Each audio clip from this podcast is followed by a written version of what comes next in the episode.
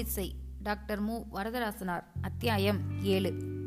தில்லிக்கு திரும்பிய மறுநாளே நண்பன் காசிக்கு போக வேண்டும் என்றான். என் மனம் காசியை நாடவில்லை. நீங்கள் மட்டும் போங்கள். நான் இங்கேயே இருந்து வேலையில் சேர்ந்து பொருள் தேட வேண்டும் என்றேன். காசி வரைக்குமாவது உடன் வந்து திரும்புமாறு நண்பன் வற்புறுத்தினான். இசைந்தேன். காசிக்கு செல்லும் ரயிலில் கூட்டமில்லை. தென்னிந்தியாவில் ரயில்களில் உள்ள கூட்டம் போல் அங்கில்லை. டில்லியில் இரவில் புறப்பட்டு காசிக்கு காலையில் சென்றோம். எல்லோரும் படுத்து செல்ல வாய்ப்பிருந்தது. ஆனால் உடனிருந்த வடநாட்டார் கண்ட இடமெல்லாம் துப்புவதும் பெட்டியிலேயே கை கழுவுவதுமாக இருந்தார்கள். எனக்கு பிடிக்கவில்லை. ஜன்னல் ஓரத்தில் உட்கார்ந்த ஒருவர் கையை வெளியே நீட்டி கழுவாமல் உட்காரும் இடத்தின் கீழே கழுவினார். அறியாமைதான் காரணம் என்று நானும் நண்பனும் சிரித்து பேசிக்கொண்டோம் காசியிலும் கால் வைத்த இடமெல்லாம் தூய்மை இல்லாத குறையே கண்டோம். கங்கை கரையில் அமைந்த அந்த பழைய ஊர் வரலாற்று புகழ் பெற்றது. வடநாட்டு நகரங்களில் வேறு எதற்கும் இல்லாத பெருமையாக காசி கலம்பகம் என்ற பெயரால் தமிழ் நூல் ஒன்று பெற்று விளங்கியது. பல பெருமக்களின் வாழ்வோடு தொடர்புடையது. அரிச்சந்திரன் முதலான அரசர்களின் வாழ்வு முதல் புத்தர் சங்கரர் முதலான ஞானிகளின் வாழ்வு வரையில் காசி பல பெருந்தொடர்புகள் உடையது. மாளவியா அன்னி பெசன்ட் முதலான இக்கால தலைவர்களும் காசியோடு தொடர்புடையவர்கள். குமரகுருபரர் என்னும் தமிழ் சான்றோரும் காசியில் சில ஆண்டுகள் வாழ்ந்தார். ஆகவே காசி பல பெருமை மக்கள் நினைவூட்டியது. ஆனால் ஊரில் தெருவுகளோ மிக குறுகலானவை வளைந்து வளைந்து செல்பவை. புகழ்பெற்ற விஸ்வநாதர் விசாலாட்சி கோயிலுக்கு செல்லும் தெருக்களும் அப்படிப்பட்டவைகளே.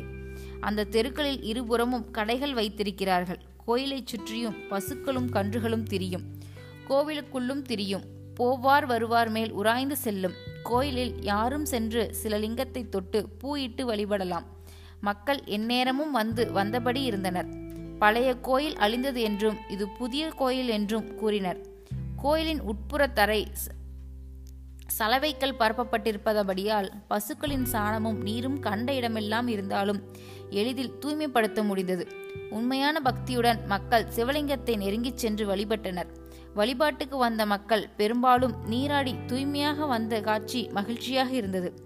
ஒரு துறவி உடம்பெல்லாம் நீர் பூசி கோவணமும் இல்லாமல் வந்து வழிபட்டார். அவ்வாறு கோலம் கொண்டு தனிச்சிறப்புக்கு தேடிக்கொள்வதில் பயனில்லை என்றும் அந்த கோலம் விரும்பத்தகாது என்றும் அத்தகையோர் உணர்ந்தால் நல்லது. கோயிலுக்கு வடக்கே கங்கை கரை அமைந்திருந்தது. கரையோரத்தில் வீடுகள் நெருங்கியிருந்தன. கரையிலிருந்து பார்த்தால் தெருக்கள் இருப்பதே தெரியவில்லை. எல்லாம் சிறு சந்துகள் என்றே சொல்ல வேண்டும். வீடுகள் மூன்று நான்கு அடுக்கு உடையவை உயரமாக இருந்தன. நாங்கள் மூவரும் படகு ஏறி கங்கையின் மேற்கே இருந்து கிழக்கே சென்று பார்த்தோம். கங்கை ஆற்றிலிருந்து காசி நகரத்தை பார்த்தபோது அந்த உயரமான மாடி வீடுகள் அழகாக தோன்றின. கங்கை கரையே மிக அழகாக விளங்கியது. ஆனால் கரையோரத்தில் நீர்த்துறையில் நின்று பார்க்கும்படி அந்த கவர்ச்சி இல்லை. கங்கை ஹரித்வாரத்தில் ஓடியது போல் வேகமாக ஓடவில்லை. குளிர்ச்சி இருந்தது. ஆயினும் ஹரித்வாரத்தில் இருந்த குளிர்ச்சி இல்லை. அங்கிருந்து தூய்மையும் இல்லை. ஹரித்வார் சின்ன ஊர். கங்கையும் அங்கு வேகமாக மிக்கது. அதனால் தூய்மை கெடவில்லை. காசி பெரிய நகர். கங்கையின் வேகமும் அங்கே குறைவு. ஊர் மக்களின் தொகை மிகவும் அதிகம். வருவோர் போவோரின் தொல்லையும் மிகுதி. அதனால் காசியின் தூய்மை குறைந்துள்ளது. ஊர் சாய்க்கடைகள் வந்து விழுவது மட்டுமல்லாமல் அங்கே யாத்திரைக்கு வருவோர் செய்யும் அசுத்தமும் மிகுதி. எல்லாவற்றையும் விட மறக்க முடியாத காட்சி ஒன்று படகேறி சென்றபோதே அதை கண்டோம். ஒரு பகுதியில் கரையில் ஆங்காங்கே விறகுகள் எரிவது கண்டோம். பிணங்கள் சுடும் தீ என்று படகோட்டி சொன்னான். படகை கரையோரமாக கொண்டு போகச் சொன்னோம். அவ்வாறு சென்று பார்க்கலாம் என்று விரும்பினோம். படகு நகர்ந்ததும் வேண்டாம் என்று தடுத்து விட்டான் நண்பன். பிணங்கள் சுடுவதைக் கண்ட அச்சத்தால் அப்படி தடுக்கவில்லை. கரையோரம் செல்ல செல்ல கங்கை நீர் அங்கே சாம்பலும் கரியுமாய் அழுக்குமாய் ஓடுவது அந்த நீரில் படகில் செல்ல விரும்பவில்லை. மாலையில் ஓய்வாக அந்த இடத்திற்கே சென்று பார்க்கலாம் என்று திரும்பி விட்டோம் மாலையில் சென்று பார்த்தபோது அந்த இடத்தில் பிணங்கள் ஒன்றன் பின் ஒன்றாக வந்து கொண்டிருந்தன. இறந்த ஆண்களின் உடல்கள் பெண்களின் உடல்கள் சிறுவரின் உடல்கள் கிழவர்களின் உடம்பு உடல்கள் குழந்தைகளின் உடம்புகள் எல்லாம் பல நிற துணிகளால் மலர் மாலைகளாலும் மூடி வைக்கப்பட்டிருந்தன. பட இளங்களில் விறகு அடுக்கி கொளுத்தி வந்தார்கள். அங்கே ஒருபுறம் விறகு வியாபாரம் நடந்து கொண்டிருந்தபடி உள்ளது. மற்றொரு புறம் கூவி வாழ்கி கொண்டு விறகு அடுக்கி தீ வைத்து பிணங்களை சுட்டெரிக்கும் தொழில் நடந்து வருகிறது. எல்லாம் காய்கறி கடைகளில் கூடை கூடையாக வியாபாரம் நடப்பது போலவே இருக்கின்றன. அழுவோர் பலர் அழுது கொண்டிருக்கின்றனர். சுற்றி வருதல் மந்திரம் சொல்லி சடங்குகள் செய்தல் முதலியன அங்கங்கே நடைபெறுகின்றன. பிணங்களை பாடையில் வைத்தவாறே அப்படியே எடுத்து கங்கை நீரில் தோய்த்தெடுத்து கரையில் வைத்து சடங்கு செய்கின்றனர். அதுதான் குளிப்பாட்டுவது போலும். நாங்கள் இந்த காட்சியை பார்த்து கொண்டிருந்த போது ஐரோப்பியர் அறுவர் வந்து படகேறி காலையில் நாங்கள் வந்தது போல் வந்து பார்த்தனர். அவர்களுக்கு இந்த காட்சி அருவருப்பாக இருந்தது போலும். இரண்டு பேர் தலையை அசைத்து புருவங்களை நெளித்தனர். அப்போது அவர்களின் பார்வை இருந்த திசையை நோக்கினோம். எங்களுக்கு புருவ நெளிப்பும் அருவறுப்பும் ஏற்பட்டன. ஒரு பிணம் பற்றி எரிந்து கொண்டிருந்த போது கூலிக்கு எரிக்கும் ஆள் ஒரு நீண்ட கொம்பை எடுத்து அந்த பிணங்களின் முழங்கால்களை தட்டினான். முழங்கால்கள் தனியே வந்து விழுந்தன. அவற்றை தீயில் சேர்த்தான். அதைத்தான் ஐரோப்பியர் பார்த்து வெறுத்தார்கள் என்று அறிந்தோம். மனிதன் பிணமான பிறகும் மதிப்பு கொடுத்து அந்த உடம்பை மறைக்க வேண்டும் என்பது பொதுவான கொள்கை. ஆனால் மனிதனை மதிக்க வேண்டும் பிணத்தையும் மதிக்க வேண்டுமா என்பது அந்த தொழிலாளிகளின் எண்ணம். உடம்பின் நீளத்துக்கு தக்கபடி ஆறடி நீளம் விறகு வைத்து அடுக்கினால் விறகு நிறைய செலவாகும். அதனால் அந்த தொழிலாளர்கள் சிக்கனமாக ஏற்பாடு செய்து நான்கடி நீளத்துக்கே விறகு அடுக்கி பிணத்தின் கால்களை தொங்க விடுகின்றனர். நன்றாக தீ பற்றிய பிறகு கால்களை மடக்கியோ முறித்தோ தீயில் இடுகின்றனர். அவர்களுக்கு அது தொழில் தரும் காசுக்கு ஏற்றபடி செய்யப்படும் கூலி வேலை அது. பிளங்களின் மேல் விறகு அடுக்கி மூடி மறைப்பதில்லை. அடுக்கிய விறகின் மேல் வைத்து கொளுத்தி விடுகின்றனர். பிணம் மேலே இல்லாதபடி சில கனமான கட்டைகளை மட்டும் மார்பின் மேல் வைக்கின்றனர். அதனால் தலைமயிர் வேகும் காட்சியும் முகம் வெந்து கருகும் காட்சியும் படிப்படியாக முகம் உருமாறி கரிந்த எலும்புக்கூடாய் மாறும் காட்சியும் யாவரும் பார்க்கலாம். ஒரு பிணம் அந்த நிலையில் எரிந்து கொண்டிருந்த போது நண்பனின் மனைவி அதை பார்த்து தன் கண்களை மூடிக்கொண்டார் நண்பனும் என்ன கொடிய காட்சி என்றான். போவோம் வாங்க என்று அவன் மனைவி அழைத்து தொலைவில் சென்று விட்டார். நான் மட்டும் சிறிது பொறுத்து வருவதாக சொல்லி இன்னும் சிறிது நேரம் நின்று பார்த்தேன். பிணங்கள் முழுவதும் வேகும் வரையில் பொறுத்தால் மற்ற பிணங்களுக்கு இடமில்லாமல் போவதால் முக்கால் பகுதி வெந்தவுடன் வெந்த பகுதிகளையும் வேகும் கட்டைகளையும் ஒரு குவியலாக சேர்த்து விடுகின்றனர். அடுத்த பிணத்துக்கு ஏற்பாடு செய்துவிட்டு அந்த குவியலை கங்கை நீருக்கு அருகே தள்ளிவிடுகின்றனர். சிறிது நேரத்தில் அந்த கறி குவியலையும் எலும்பு குவியலையும் வேகாத பகுதிகளோடு சேர்த்து நீரில் தள்ளிவிடுகின்றனர். அந்த கரியும் சாம்பலும் பிறவும் மிதந்து நீரை அசுத்தப்படுத்துகின்றன.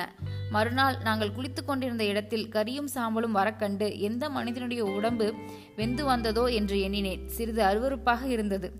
பிணங்களின் மேல் இட்ட மாளிகைகளை தின்ன அங்கே மாடுகள் திரிகின்றன. பிணங்களை கொண்டு வந்து வைத்து நீரில் இறங்குவதற்கு முன் ஆள் இல்லாத போது மாடுகள் வந்து மாலைகளை இழுக்கின்றன. வாழும் மனிதனுக்கு செத்த பிணமும் மாடுகளுக்கு ஒன்றுதான் போலும். இவற்றையெல்லாம் பார்த்து கொண்டிருந்தபடி ஏறி நண்பன் இருந்த இடத்திற்கு சென்றேன். உன் மனம் கல்லாகி விட்டது என்றான். ஆமாம் என்றேன். இந்த காட்சிகள் நமக்கு அடிக்கடி கிடைக்கும் காட்சிகளா என்றேன். அப்போது மங்கை நல்லால் இதோ பாருங்கள் என்று வேறொரு காட்சியை காட்டினார். அங்கே சமையல் நடந்து கொண் நடைபெற்று கொண்டிருந்தது. கீழே பிணங்கள் வெந்து கொண்டிருந்தன. சில படிகள் ஏறி மேலே வந்தால் வயிற்றுக்குரிய உணவுப் பொருள்கள் வந்து கொண்டிருந்தன. ஒரு பக்கம் சப்பாத்தி சுட்டு கொண்டிருந்தார்கள் மற்றொரு பக்கம் குழம்பு காய்ச்சி கொண்டிருந்தார்கள். இதில் என்ன வியப்பு? அங்கே சாவி இங்கே வாழ்வு என்றேன். அது அல்ல. இப்போது அந்த அடுப்பில் நெருப்பு கொண்டு வந்து வைத்தார்களே அது எங்கிருந்து வந்தது தெரியுமா? என்று மங்கை நல்லால் கேட்டார். பார்க்கவில்லை என்றான் நண்பன். கீழே ஒரு பிணத்தை எரித்துவிட்டு கூட்டி சேர்த்து வைத்தார்கள். இங்கே ஒருவன் அதிலிருந்து இரண்டு நெருப்பு கட்டைகளை கொண்டு வந்தான். இந்த அடுப்பு எரிப்பதற்காக என்றார். அதிலும் தவறு இல்லை நெருப்புக்கு இந்த வேறுபாடு இல்லை. கங்கை ஆறு போல் வாழ்வுக்கும் தேவை சாவுக்கும் உதவும். சாவு என்பது வாழ்வுக்கு தேவையானது. சாவும் வாழ்வும் சேர்ந்தால் வட்டம். இது இல்லையானால் அது இல்லை. இலை பழுத்து வாடி உதிர்ந்தால்தான் தையில் பசுமையாக தோன்றுகிறது. பழுப்பதும் தலைப்பதும் போல்தான் சாவும் வாழ்வும் என்றேன். பெரிய தத்துவ ஞானி போல் பேசுகிறாயே என்றான் நண்பன். இங்கே இனிமேலும் இருக்கக்கூடாது. என்னால் முடியாது. வாங்கல் போகலாம் என்றார் மங்கை நல்லாள். நகர்ந்தோம். தங்கியிருந்த உணவு விடுதிக்கு சென்று உட்கார்ந்தோம். ஐயோ அங்கே போயிருக்க கூடாது அதே நினைவாக பயமாக இருக்கிறது என்றார் அவர். உணவு உண்ணும் போதும் அவர் மனதில் ஏதோ கலக்கம் இருந்தது. உடன்ட பிறகு இருட்ட இருட்ட மனதில் பயம் மிகுதியாகிறது. இன்று இரவு விளக்கை அணைக்காதீர்கள். விளக்கோலி அப்படியே இருக்கட்டும் என்றார். இவ்வளவு பிணங்கள் எப்படி வருகின்றன? நம் ஊரில் காலரா வந்தால்தான் இடுகாட்டில் இப்படி பிணங்களை பார்க்க முடியும் என்றான் நண்பன். வாழ்வதற்கென்று பலர் பல நகரத்துக்கு போகிறார்கள். சாவதற்கு என்றே இந்த நகரத்துக்கு மக்கள் பல பகுதிகளிலிருந்தும் வருகிறார்கள். சுற்றுப்புறத்தில் எங்கே யார் செத்தாலும் இங்கேதான் கொண்டு வருகிறார்களாம் என்றேன். ஐயோ அந்த பேச்சையே பேசாதீர்கள். வேற ஏதாவது பேசுங்கள் அல்லது பேசாமல் உறங்குங்கள் என்றார் அந்த அம்மா. பேசாமல் உறங்கினோம். காலையில் எழுந்ததும் மங்கை நல்லால் அன்று இரவு பயமான கனவுகள் கண்டதாக கூறினார். கதிரவன் ஒளியை கண்டவுடன் பயமெல்லாம் நீங்கியதாகவும் கூறினார். உடனே என் நினைவுகள் அந்த இடுகாட்டையே நாடிச் சென்றன. குளிப்பதற்கு முன் அந்த விடுதியில் முன்புறத்திற்கு சென்றபோது அங்கே ஆங்கிலம் தெரிந்தவர் இருக்க கண்டேன். அவரிடம் பிணங்கள் சுடுவது பற்றி பேசி பேச்செடுத்தேன். இந்த ஊரில் முக்கியமானவை நான்குதான். ஒன்று பட்டுச்சரிகை நெசவு. இரண்டாவது பல்கலைக்கழகம். மூன்றாவது விஸ்வநாதர் கோயில். நான்காவது பிணம் சுடும் கடல் கங்கைக்கரை என்றார். நான்காவது வேறு எங்கும் இந்த அளவு இல்லை என்றேன். உண்மைதான் இந்த ஊரில் வெளியூரார் வயது ஆனவர்கள் யாராவது வந்து வாடகைக்கு வீடு கேட்டால் வீட்டுக்காரர் என்ன சொல்வார் தெரியுமா? வீட்டு வாடகை ஐம்பது ரூபாய் இறந்து போனால் சுடுவதற்கு செலவுக்காக ஐம்பது ரூபாய் என்று முன்னமே சொல்லி பணம் சுடுவதற்கும் பணம் கேட்டு அவரிடம் வாங்கிக் கொள்வார் என்றார். எனக்கு வியப்பாக இருந்தது. யாராவது ஏழை வந்தால் என்ன செய்வது என்றேன் சுடுவதற்கு பணம் இல்லையானால் வீடு கிடைக்காது. ஏழையாக இருந்தால் தர்மசத்திரத்தில் தங்கியிருந்து சாக வேண்டியதுதான் என்றார். அப்போது சுடுவதற்கு யார் பணம் தருவார்கள் என்று கேட்டேன். நகர்மன்றத்தார் எடுத்து கங்கையில் தள்ளி விடுவார்கள் சுடாமலே. ஆமாம் ஏழைகள் வீட்டில் யாராவது செத்துவிட்டால் அப்படித்தான் செய்கிறார்கள். கங்கை கரைக்கு எடுத்துக்கொண்டு போகிறார்கள். படகுக்காரர் கையில் இரண்டு ரூபாய் கொடுத்தால் போதும். அவனுடைய படகில் கயிறு இருக்கும். அந்த கயிற்றின் ஒரு முனையில் பிணத்தின் காலை கட்டிவிடுவான். மற்றொரு முனையில் ஒரு கல்லை கட்டிவிட்டு அந்த கல்லை படகின் வைத்துக்கொண்டு படகை செலுத்துவான். பிணம் படகின் பின்னே நீரில் மிதந்து வரும். கங்கையின் ஆழமான இடத்துக்கு படகை கொண்டு போவான். அங்கே அந்த கல்லை புரட்டி தள்ளுவான். கல் நீரில் ஆழத்தை நோக்கி செல்லவே பிணமும் அதனோடு நீரில் அடியில் போய் மறையும். அப்புறம் அப்புறம் என்ன? நீரில் உள்ள பெரிய மீன்கள் முதலைகள் எல்லாம் பிணத்தை தின்னும். எலும்புகள் மிஞ்சும். கங்கை தாய் எல்லாவற்றையும் தன்னுள் சேர்த்து கொண்டு தூய்மைப்படுத்துவாள் என்றான். இது என் சிந்தனையை கலக்கியது. பேசாமல் என்றேன். அவருக்கு நன்றி கூறிவிட்டு திரும்பி அறைக்கு வந்து அந்த செய்தியை நண்பனுக்கு கூறினேன். நண்பனுடைய மனைவி முந்தைய நாள் அஞ்சியது போல் அஞ்சாமல் ஆவலோடு கேட்டுக்கொண்டிருந்தார் முடிவில் சுடுகின்ற கொடுமையை விட இது எவ்வளவோ மேல் நீ நாகரிகமாகவும் இருக்கிறது. மீன்களும் முதலைகளும் தின்பது கண்ணுக்கு தெரியவில்லை. தண்ணீரும் கெடாது என்றாள். முந்தைய நாள் இட்ட திட்டப்படி காலை சிற்றுண்டி முடித்தவுடன் குதிரை வண்டி பேசி காசி பல்கலைக்கழகத்திற்கு சென்று சுற்றி பார்த்தோம். மாளவியா முதலான பெருமக்களின் கல்வி தொண்டை நினைத்து நினைத்து உருகினோம்.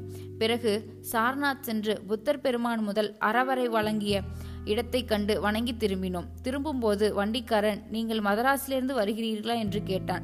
பிறகு மதராஸ்காரர் மடம் இருக்கிறதே அங்கே தமிழ்ல எல்லாம் எழுதியிருக்கிறதே பார்த்தீர்களா? என்று சொன்னான்.